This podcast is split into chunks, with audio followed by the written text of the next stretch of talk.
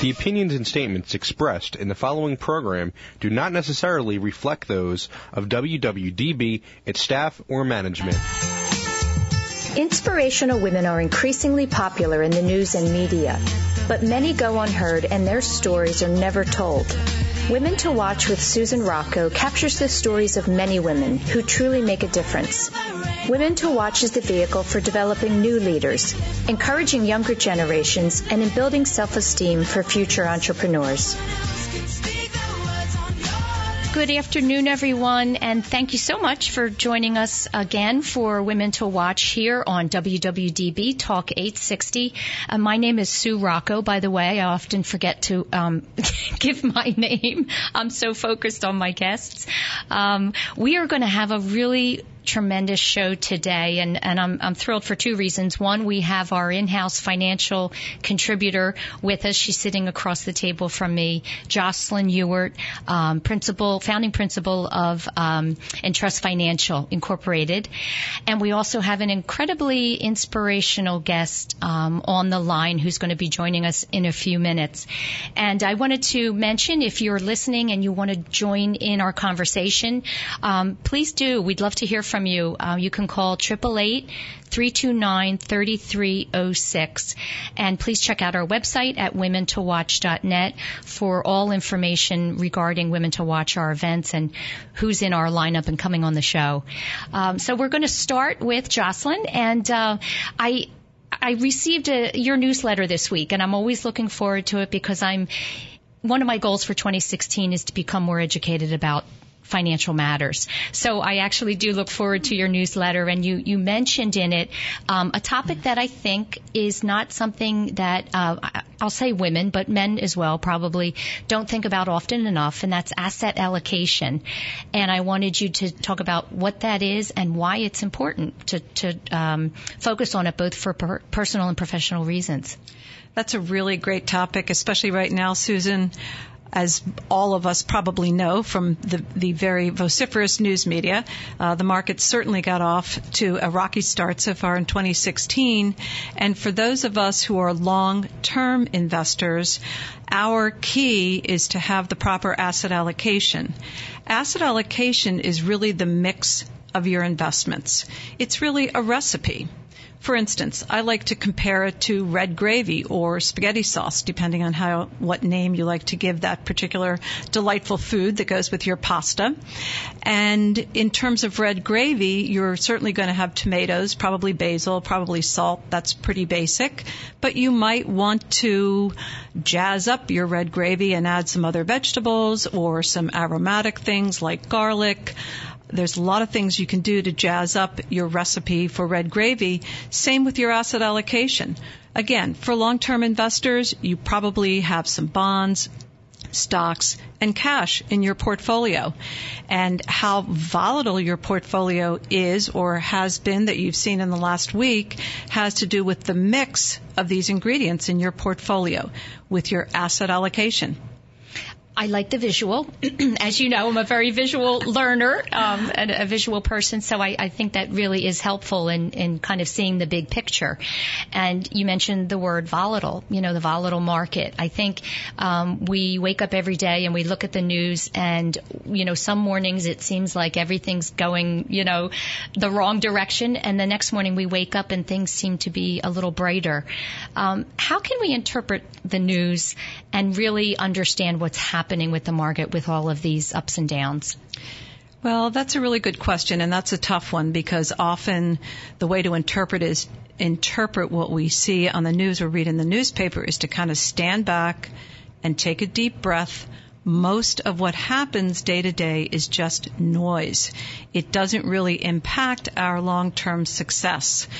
And to tie that back in with the asset allocation, the reason asset allocation is so important, and it's good to remind yourself of its importance, dur- especially during volatile times, is that over the long haul, what makes the most difference to our investment results is our mix in our asset allocation, the ingredients in our asset allocation. Scientists, researchers, economists tried very hard in the 90s. They repeated studies multiple times. They were trying to find the magic bullet to investing results. They were hoping it would be how you timed the purchase of your stocks. They were hoping it would be that you had a great guru stock picker and none of the above proved to be true. More than 90% of the time, what earns us the performance that we're looking for as investors over the long haul is our mix of our asset allocation ingredients, stocks, bonds, and cash.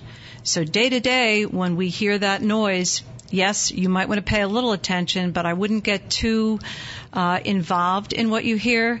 Uh, what's very interesting to me, certainly as I counsel clients, is to look backwards to get a sense of what came before. That sometimes helps us get a sense of what's coming.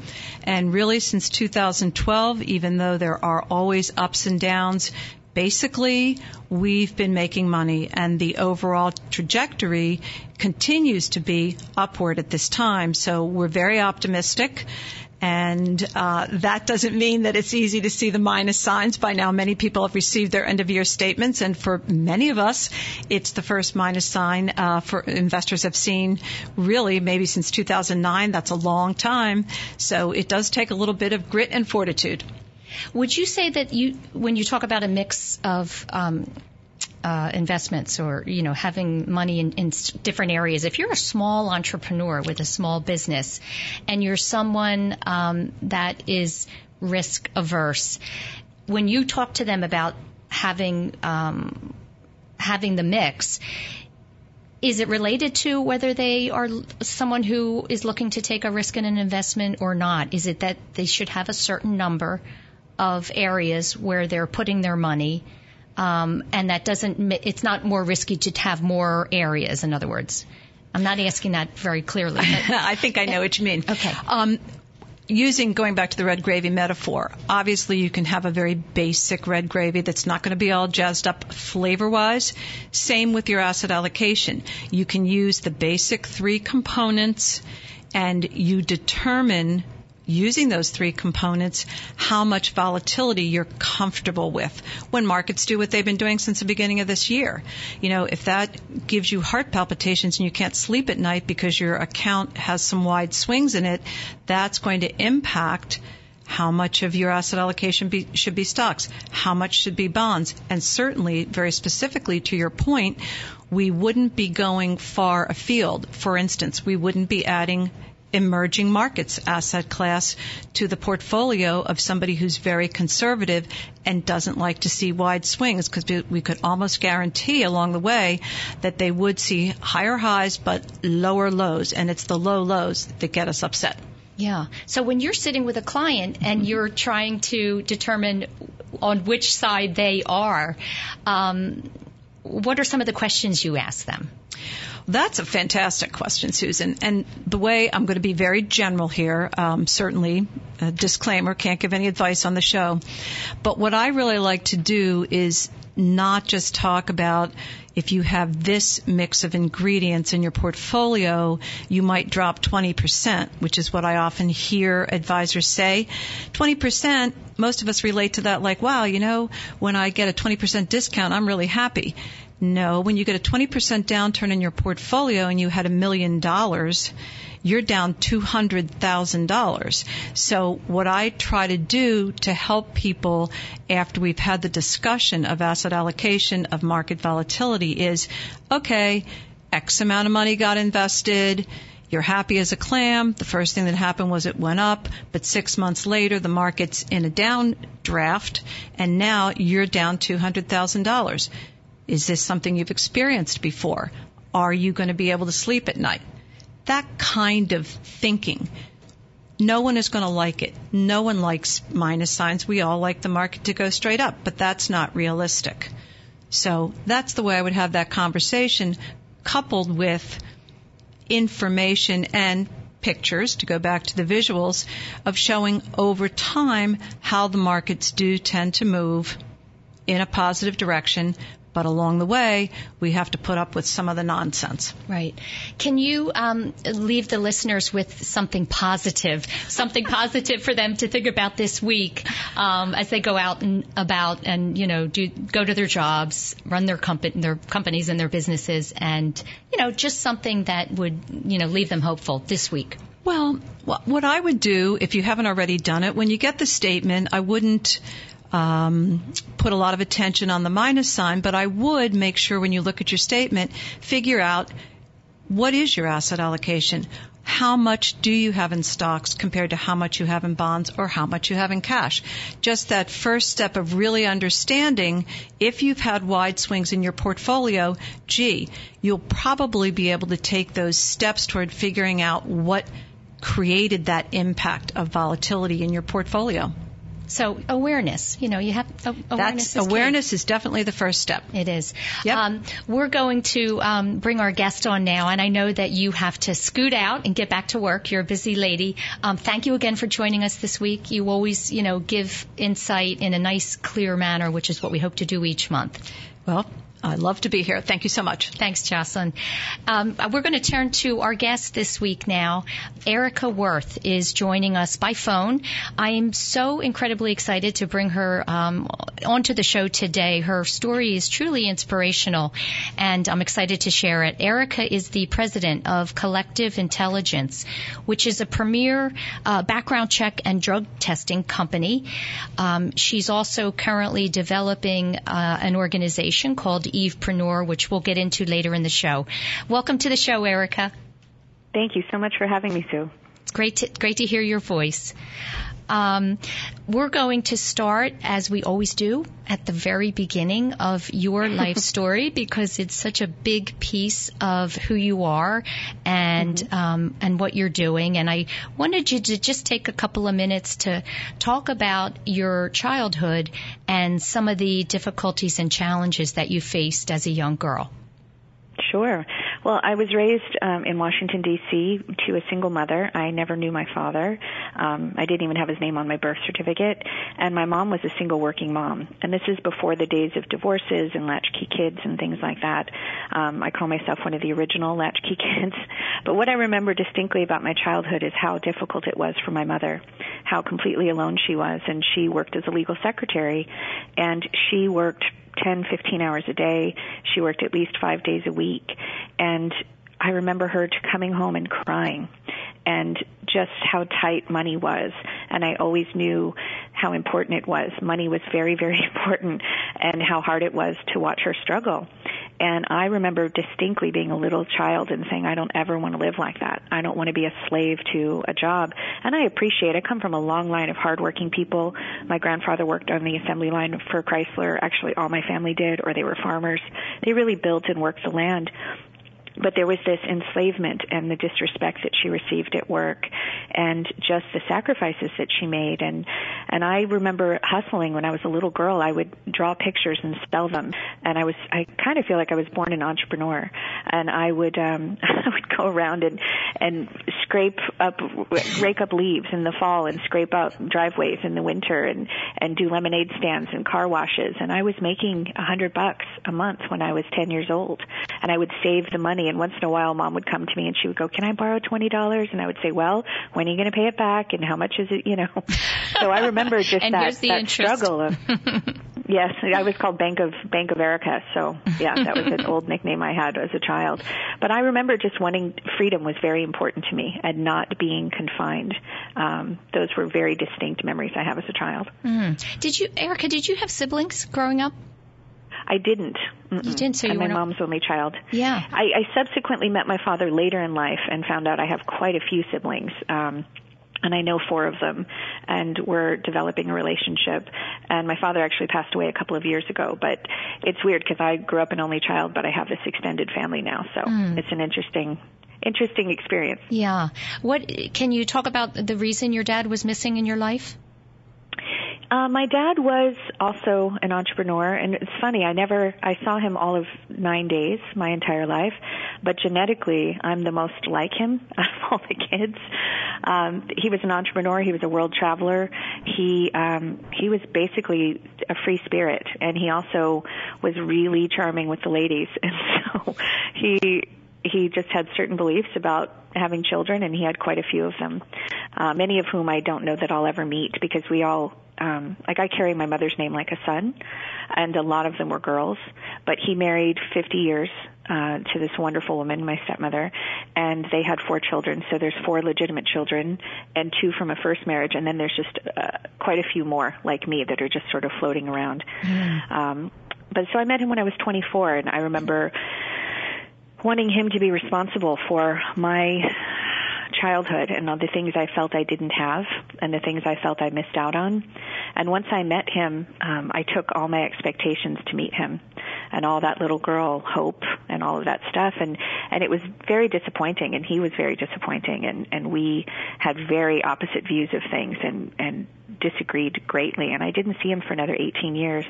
And when I got to see him again I got to understand that I had a perfect childhood and a couple of years after I reconnected with him when he passed away, I thanked him for being exactly the father I needed. His absence taught me to be independent. His abandonment taught me loyalty. There's all sorts of things that we can we can learn from from adversity, but it's so easy to get caught into the grief or the pain or the loss or the fear. And when you can see past that and you can just keep going and just put one foot in front of the other, there's always a lesson on the other side. Mm-hmm. There's always a benefit. And I got so many gifts from my father not being around that I'm actually really grateful now as an adult looking back. I had the perfect childhood.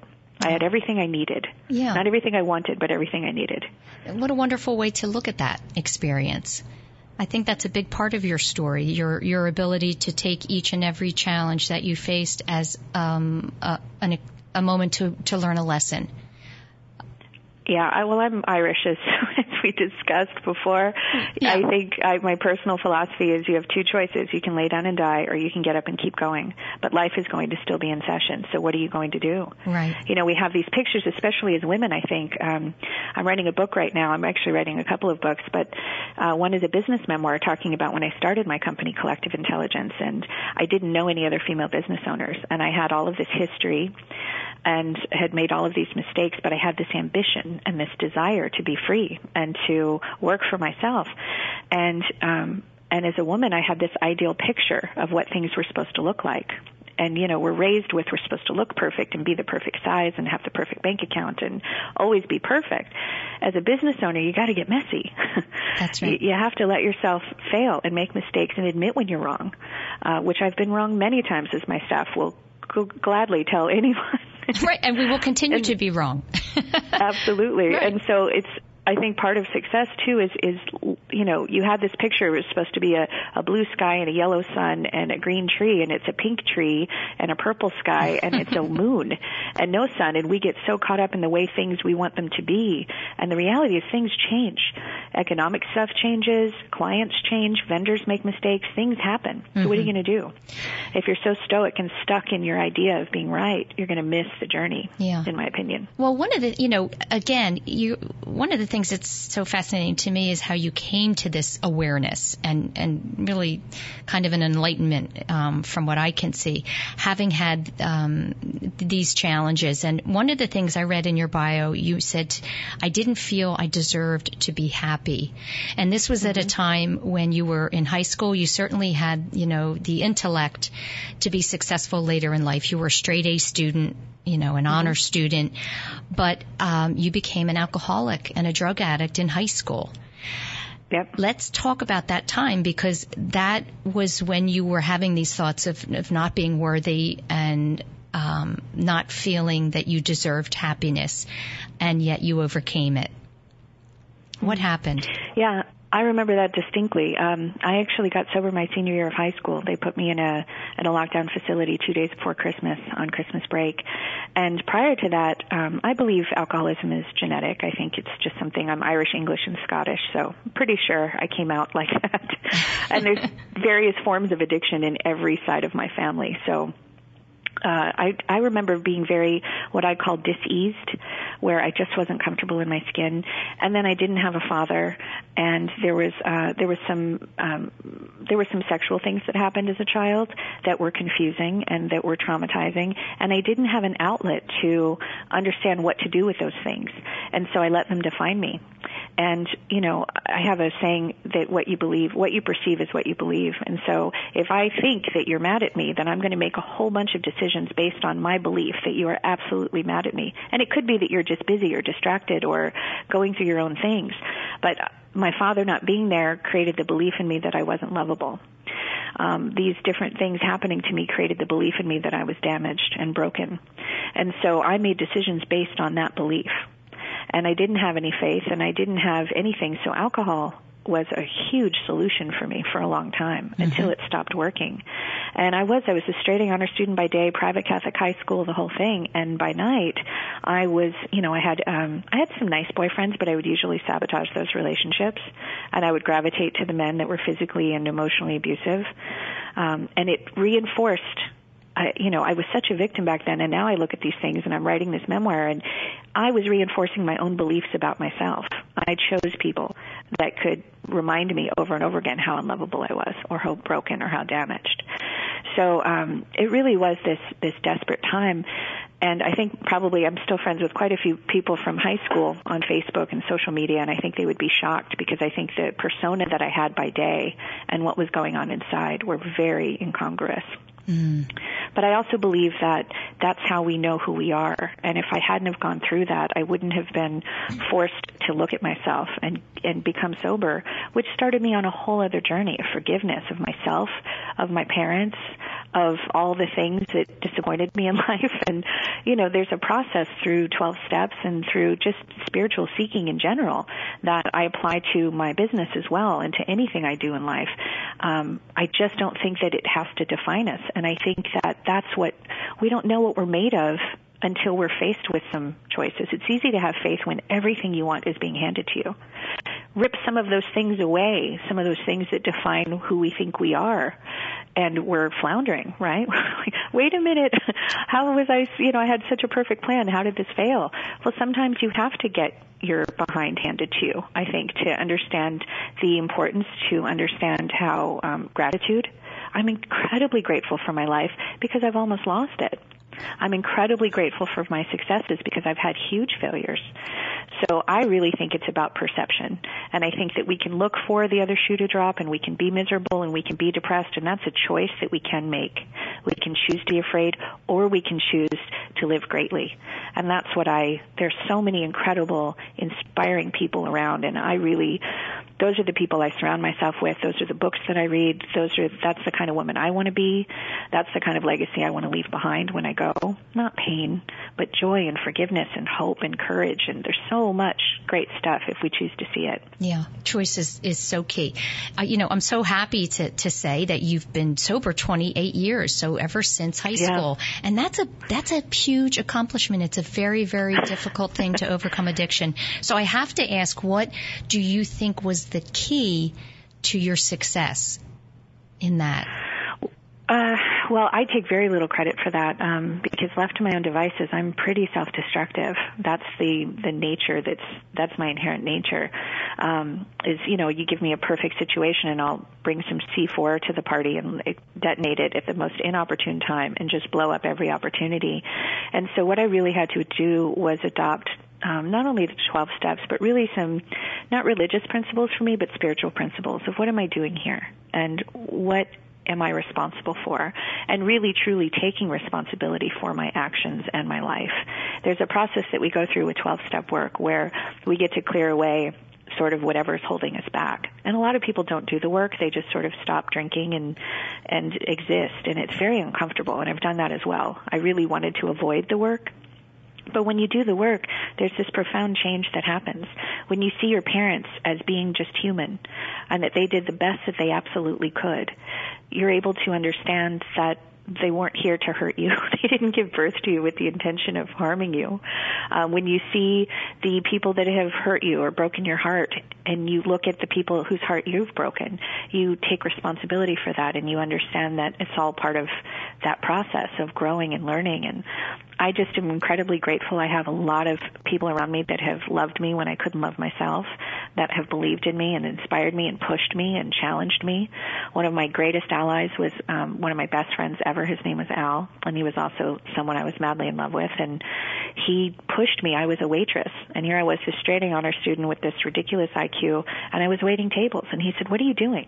Why are you doing this? You could be mm-hmm. doing so much more. Yeah. And the safe answer was, is I was, I'm going to be an actress and I'm just, you know, doing what LA girls do.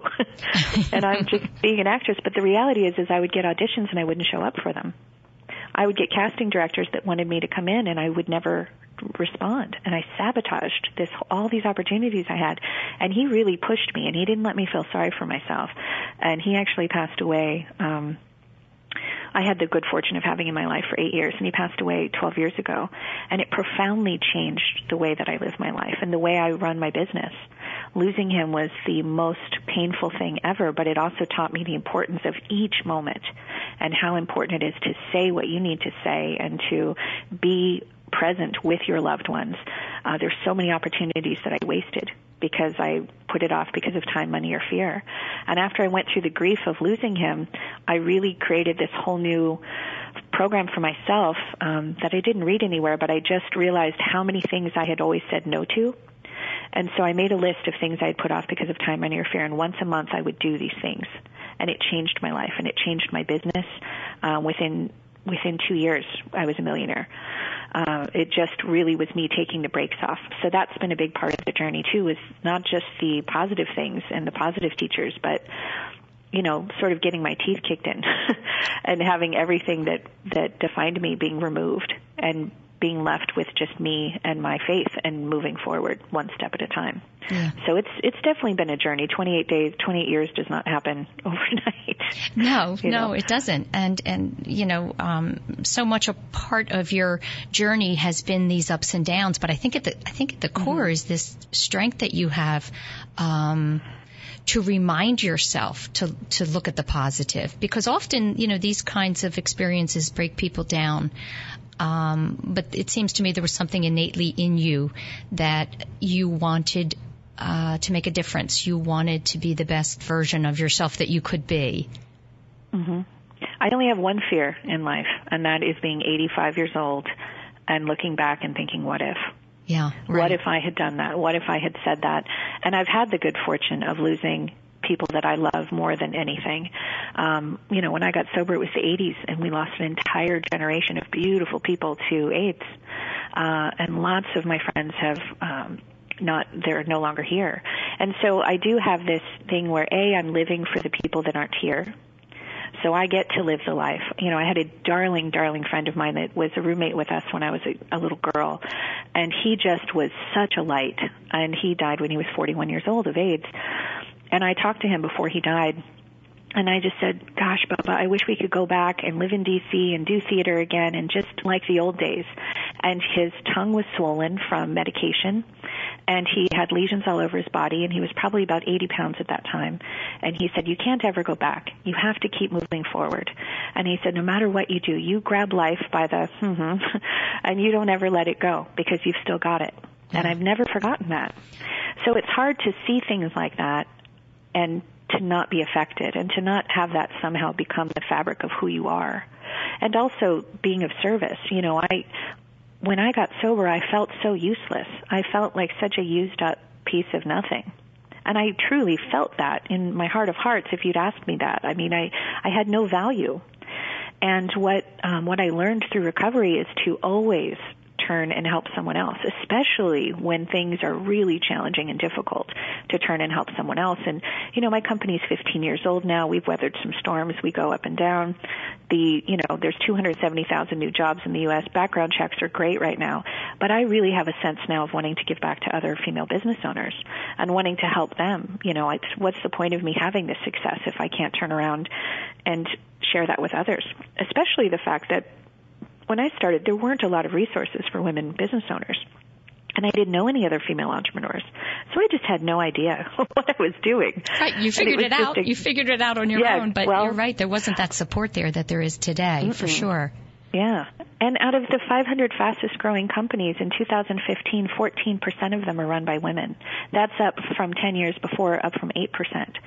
So I don't think that there's this contingent of people that are going to stop and help women start businesses unless women do it.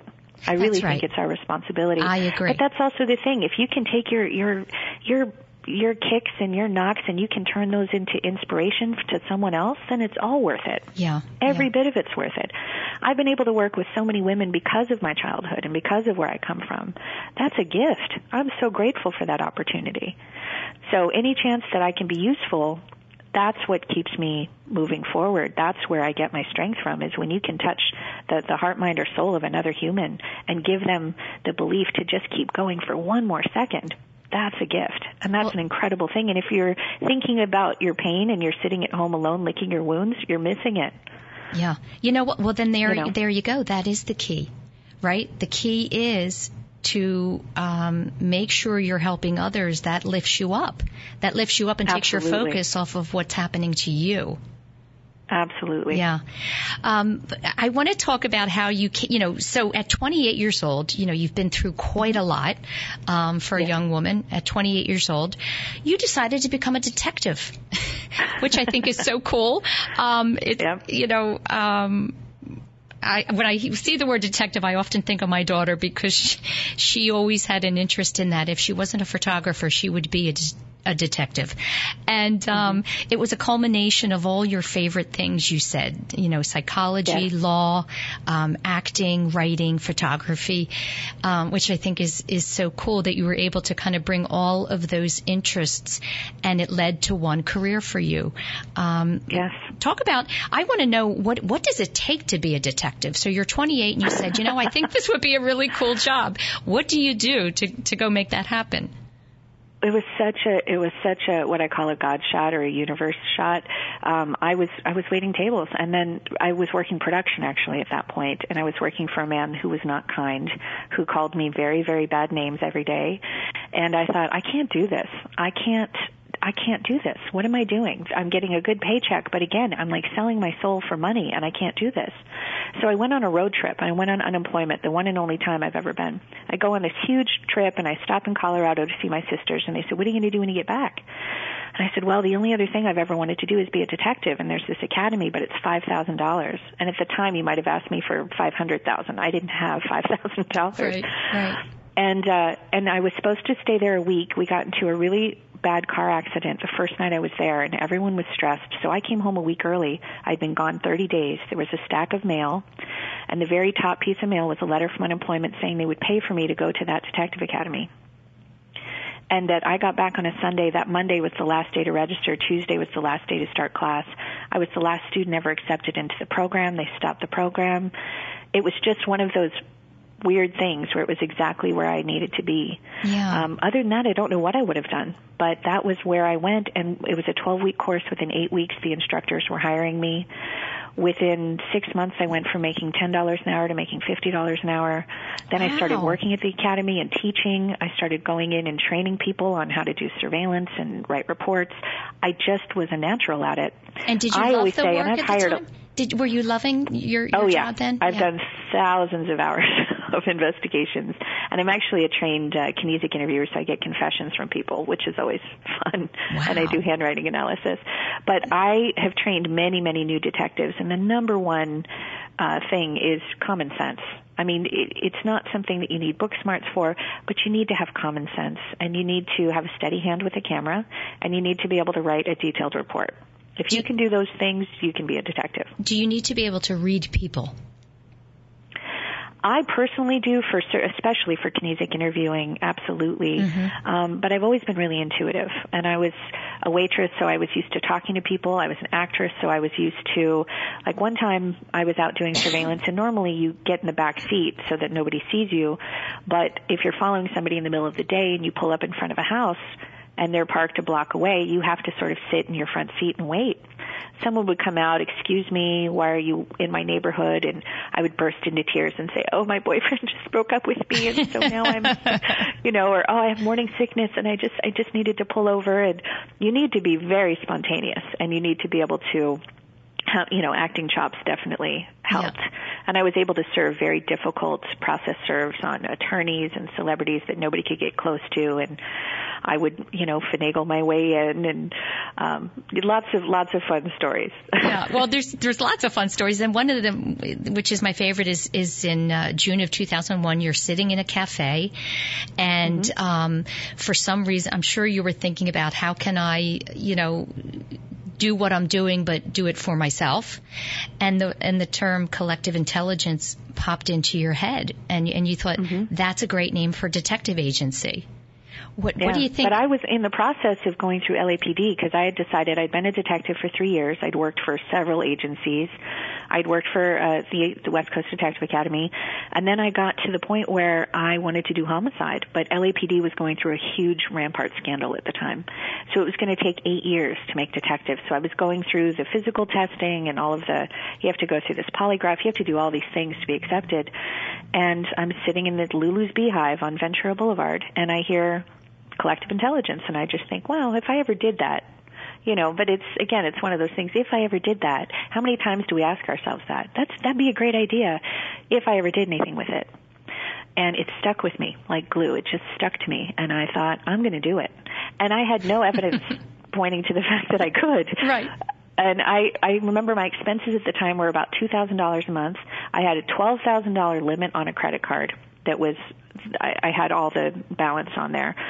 And so I went Monday and got the name and started the company and I told everyone I'm going to start I'm starting this business and they went, mm-hmm, sure you are." and laughed at me because, you know, here I am, Miss Detective, Miss whatever. And I said, "No, I'm doing it." And they went, mm-hmm. How great. were you Well, good luck with that. Yeah, how were you able to kind of scoff off their skepticism? I was hungry. I ate on a dollar a day. That was my food budget. McDonald's. Uh, this is so disgusting now because I I never eat fast food, but I um, ate on a dollar a day. I couldn't afford to turn my heat on, and I just did nothing but focus on work. And so I just kept hounding people and calling. And this one woman said, well, maybe we could use you, but call us in a few weeks. So I called her every single day. and after the first week, she said, okay, okay, can you do these types of searches? And I had never even heard of those searches, but I said, yeah, I can do them. Yeah. And she said, what do you charge? And I said, six bucks. And she said, okay. Within one week of handling that, those searches, she gave me the entire state of California.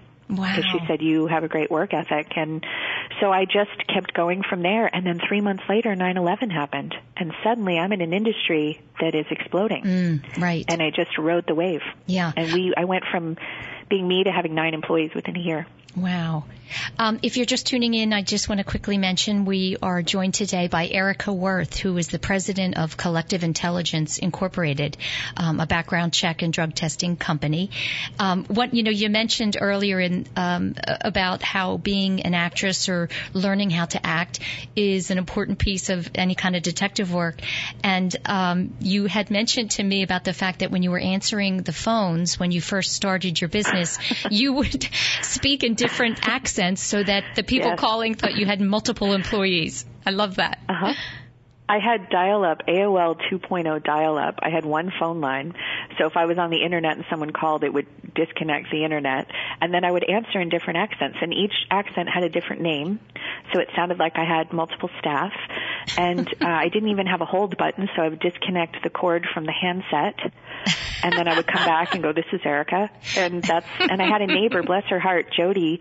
She was a stay at home mom and she would take her, her daughter to daycare or to school. And then she would come home or come over to my house and she would work for me four days every, four hours a day, every day for free. She just believed in me. And some yeah. days we did nothing. Some days we danced around my living room. Right. Some days we watched the reports on 9-11. But she was just my number one cheerleader. Yeah. And thank God for Jody if you're out there listening. Oh, uh, yeah. So, Are you still yeah. in touch with her? Because sometimes that's all it takes is one person who who mm-hmm. has your mm-hmm. back, you know, and believes in you.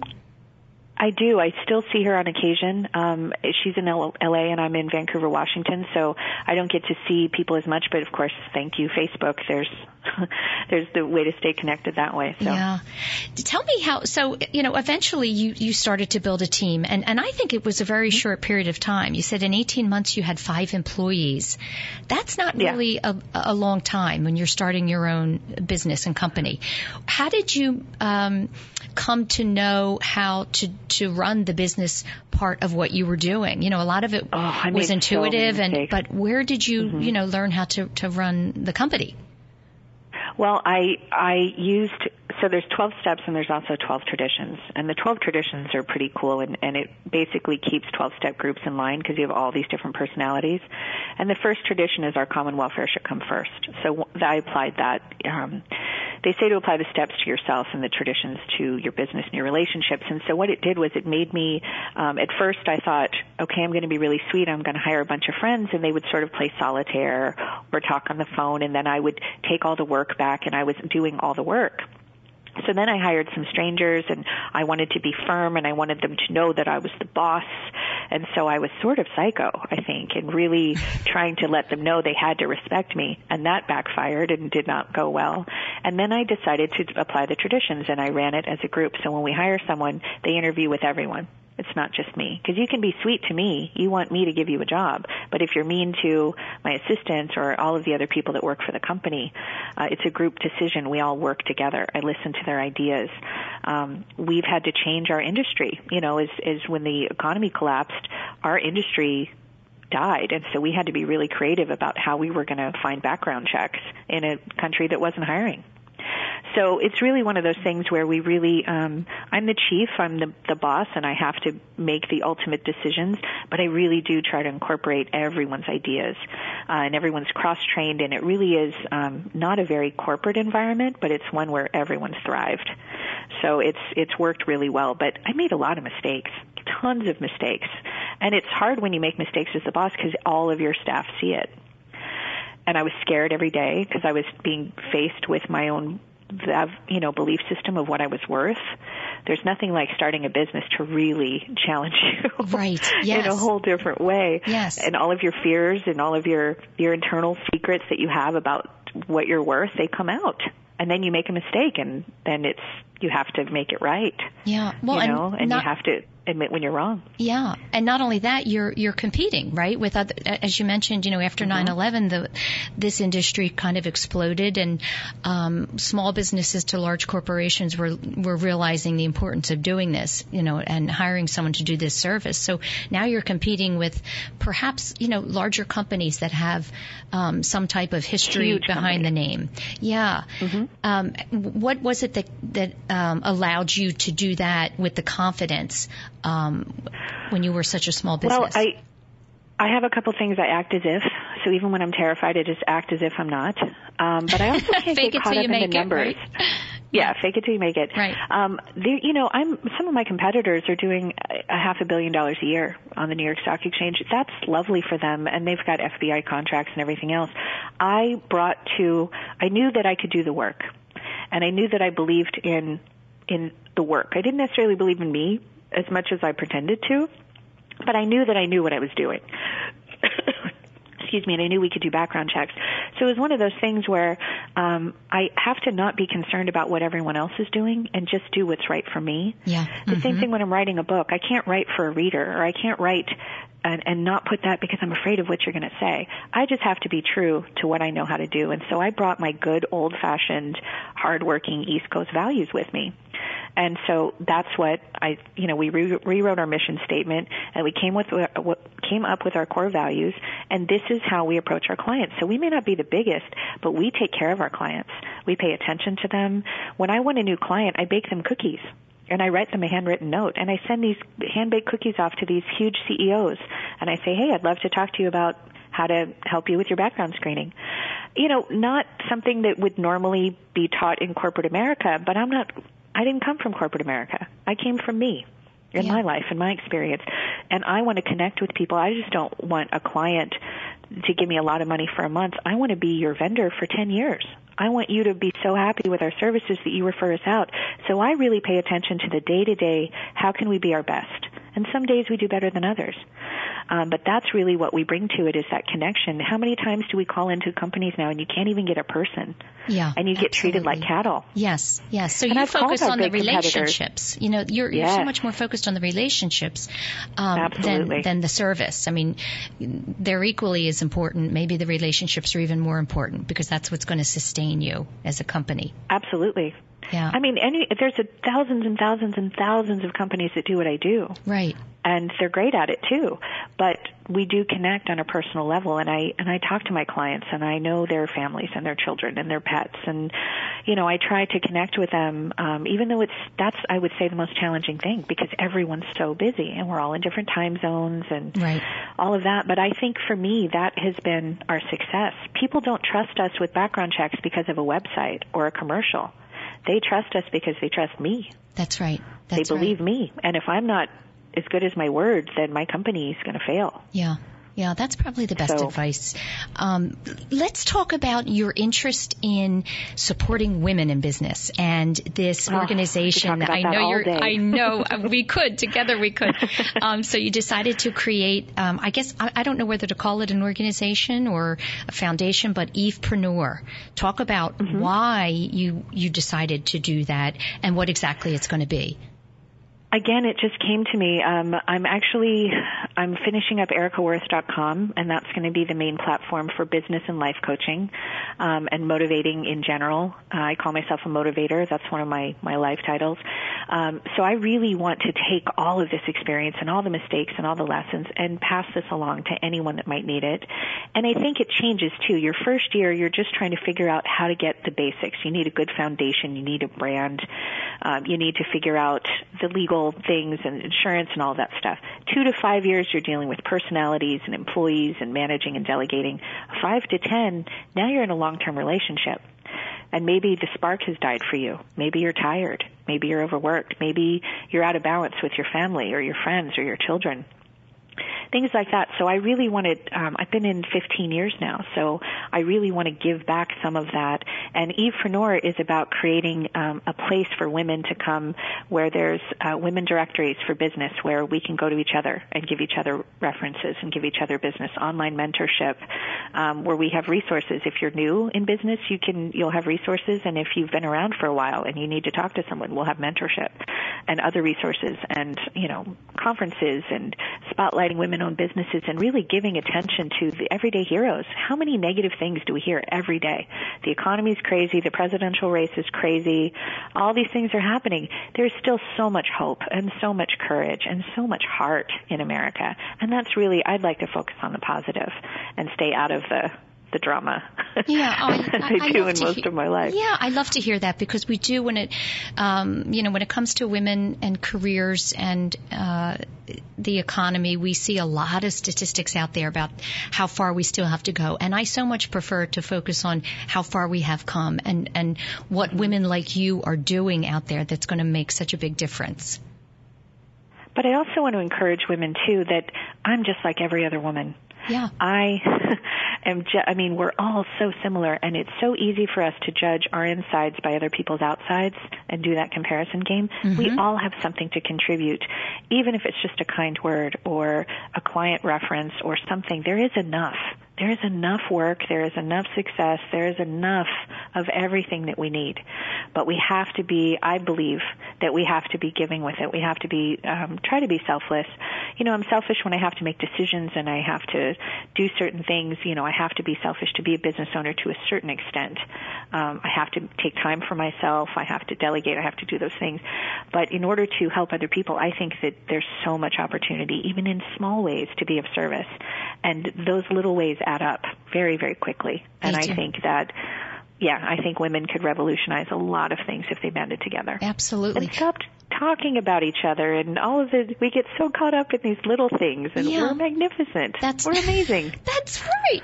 I need you on the show every week. Done. um, no, I agree, and and and uh, I think what happens some often is um, competitiveness kind of, you know, works its way in rather than uh, the focus being on um, collaborating and you know what can we do that's going to be moving us all forward rather than um, the competitive nature. I read something just this or I guess it was last week on on LinkedIn. I follow quite a number of people who I find, you know, put some great stuff out there. And um, there was an article about um, rather than ranking, there's a lot of, you know, there's all kinds of um, publications and online sites that rank the most powerful women. Um, we kind of need to do away with that and just put everybody on an equal footing and say, look what they're all doing. Mm-hmm. Look what we're all doing.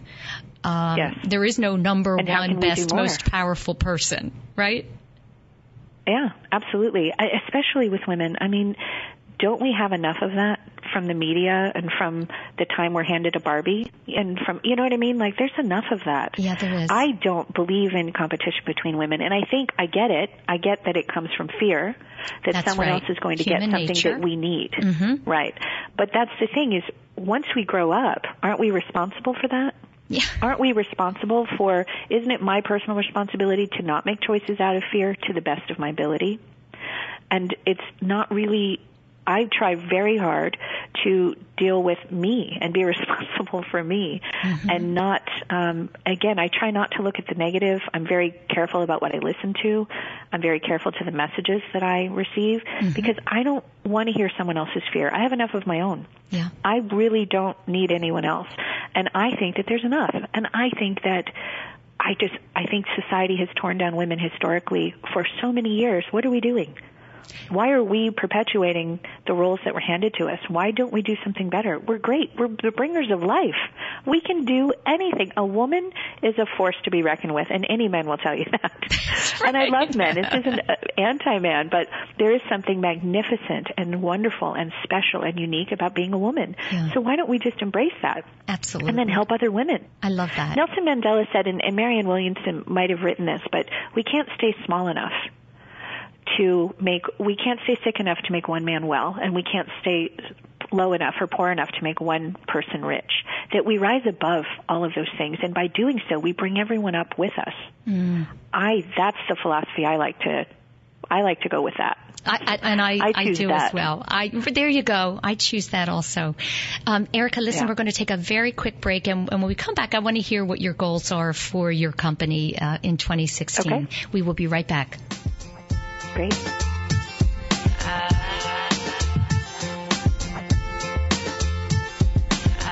There are 365 days to schedule a mammogram. Today is as good as any. Holy Redeemer Breast Care makes it easy.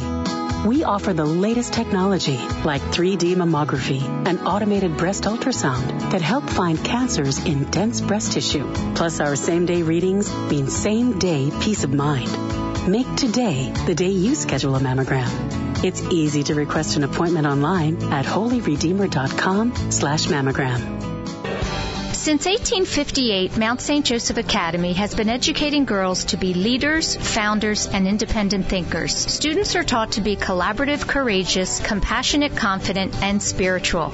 In this student-centered environment, the young women are transformed by recognizing their own potential and are encouraged to use it to make a difference in the world. To learn more about Mount St. Joseph Academy, go to www.msjacad.org or call 215 233 3177. That's msjacad.org or 215 233 3177.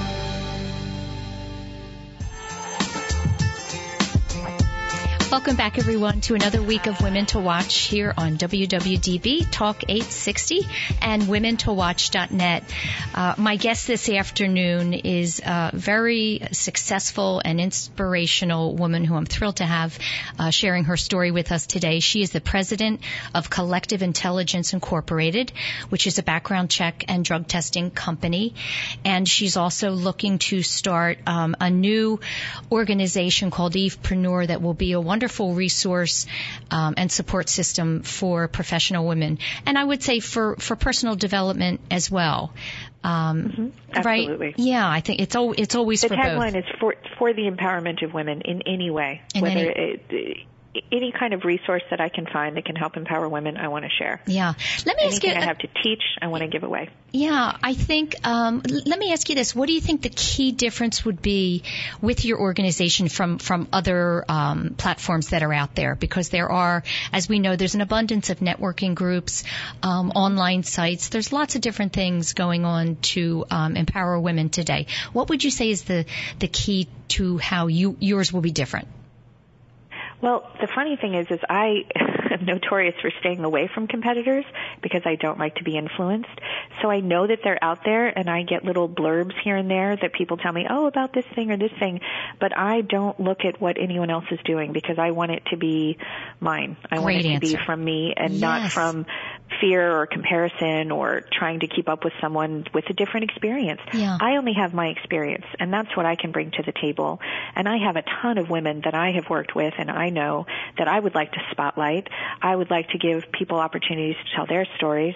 I'm publishing a few books. I would like to give people opportunities to publish their own books. So I'm developing a publishing um, part of Evepreneur as well. Mm-hmm. So I, for me, I think there doesn't have to be one. That's but this is me and my story and, and if you know me and if you spend time with me, you know that it's an experience, uh, and the women that come to me for coaching and women that come to me for advice are coming t- for me to talk to them, to give them whatever my take on this stuff is. So that's what Evepreneur is, is it's really just my vision and my dream and it might look different from someone else's. But again, I don't think we can have too much good stuff. Yeah, You know, I, I think that's that one of the. I'm sorry. I just I just think that's one of the best answers, um, Erika, because I think one of the things that holds people back, and women in particular, is constantly looking to see what everyone else is doing, and then it it makes you lose focus on what feels authentic to you. You know, you, There's a great analogy. You've got three trees standing along the side of the road, and none of them are comparing themselves to each other. One may have yellow leaves, one may have no leaves, one may have pink flowers. They're each uniquely beautiful, and they're each uniquely themselves. And they're not trying to be the other tree or the bush. That's right. That's right. And You that's know, not, and not just- you have to be knowledgeable about, um, you know, and educate yourself and be knowledgeable about what's going on. It's also good to get advice. But at the end of the day, you have to be you. You're, right? You have to be you in the work Mm-hmm. Yeah. that you're doing. And that's what I do when I meet with women. I mean, I I can read a woman in five seconds. I just that's the women that come to me. They're in these places where they're stuck, and it's so easy to help other people. It's so easy to see stuff in other people. It's so much harder to see it in ourselves. And even the best and the brightest and the most talented, they get confused. It's sort of like your boat sinks and you're sitting in the water with a life vest on and the shore is over there but it's kind of far away and you're just sort of treading water trying to figure out what to do next sometimes you just need someone to help you mm-hmm. throw out a little life raft or come up with a tugboat or stand as your cheerleader on the shore going you can do it That's right. That's right. so that's what Evepreneur is all about. And I, you know, I want to spend the rest of my life.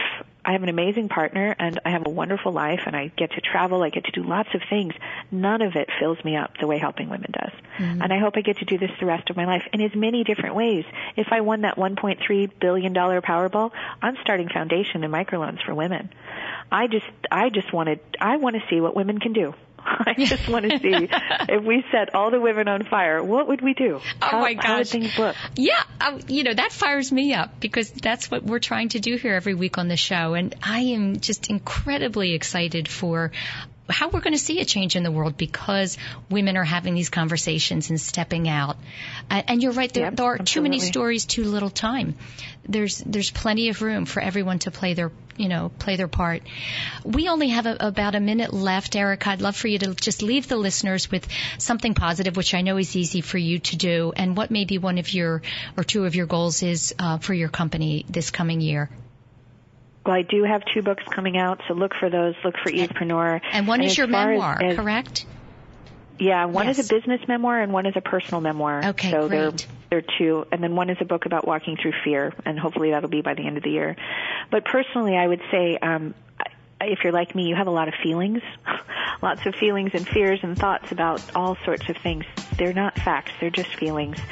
Believe in yourself. Just breathe. Look at your feet. Count to ten. This is where you are. This is the only moment you need to be in. Not something that's happened and not something that may happen. And just in this moment, give everything you have to each moment and just keep going. Don't give up no matter what. That's my hmm. message. That sounds wonderful to me. It's a great, great message. And thank you so much for having me. Oh, I'm, I'm thrilled, Erika, and I know that you and I will be talking um, more down the road. And just so thrilled that you've come into my life um, on a personal note, and I'm excited for for following you and watching what great things you're going to do in the future. Thank you. I look forward to working with you as well. Thanks, Erika. That's it, everyone, for this week of Women to Watch. Again, my name is Sue Rocco, and you can find out all about what we're doing uh, with the program by going to womentowatch.net. And uh, Have a great week, everyone.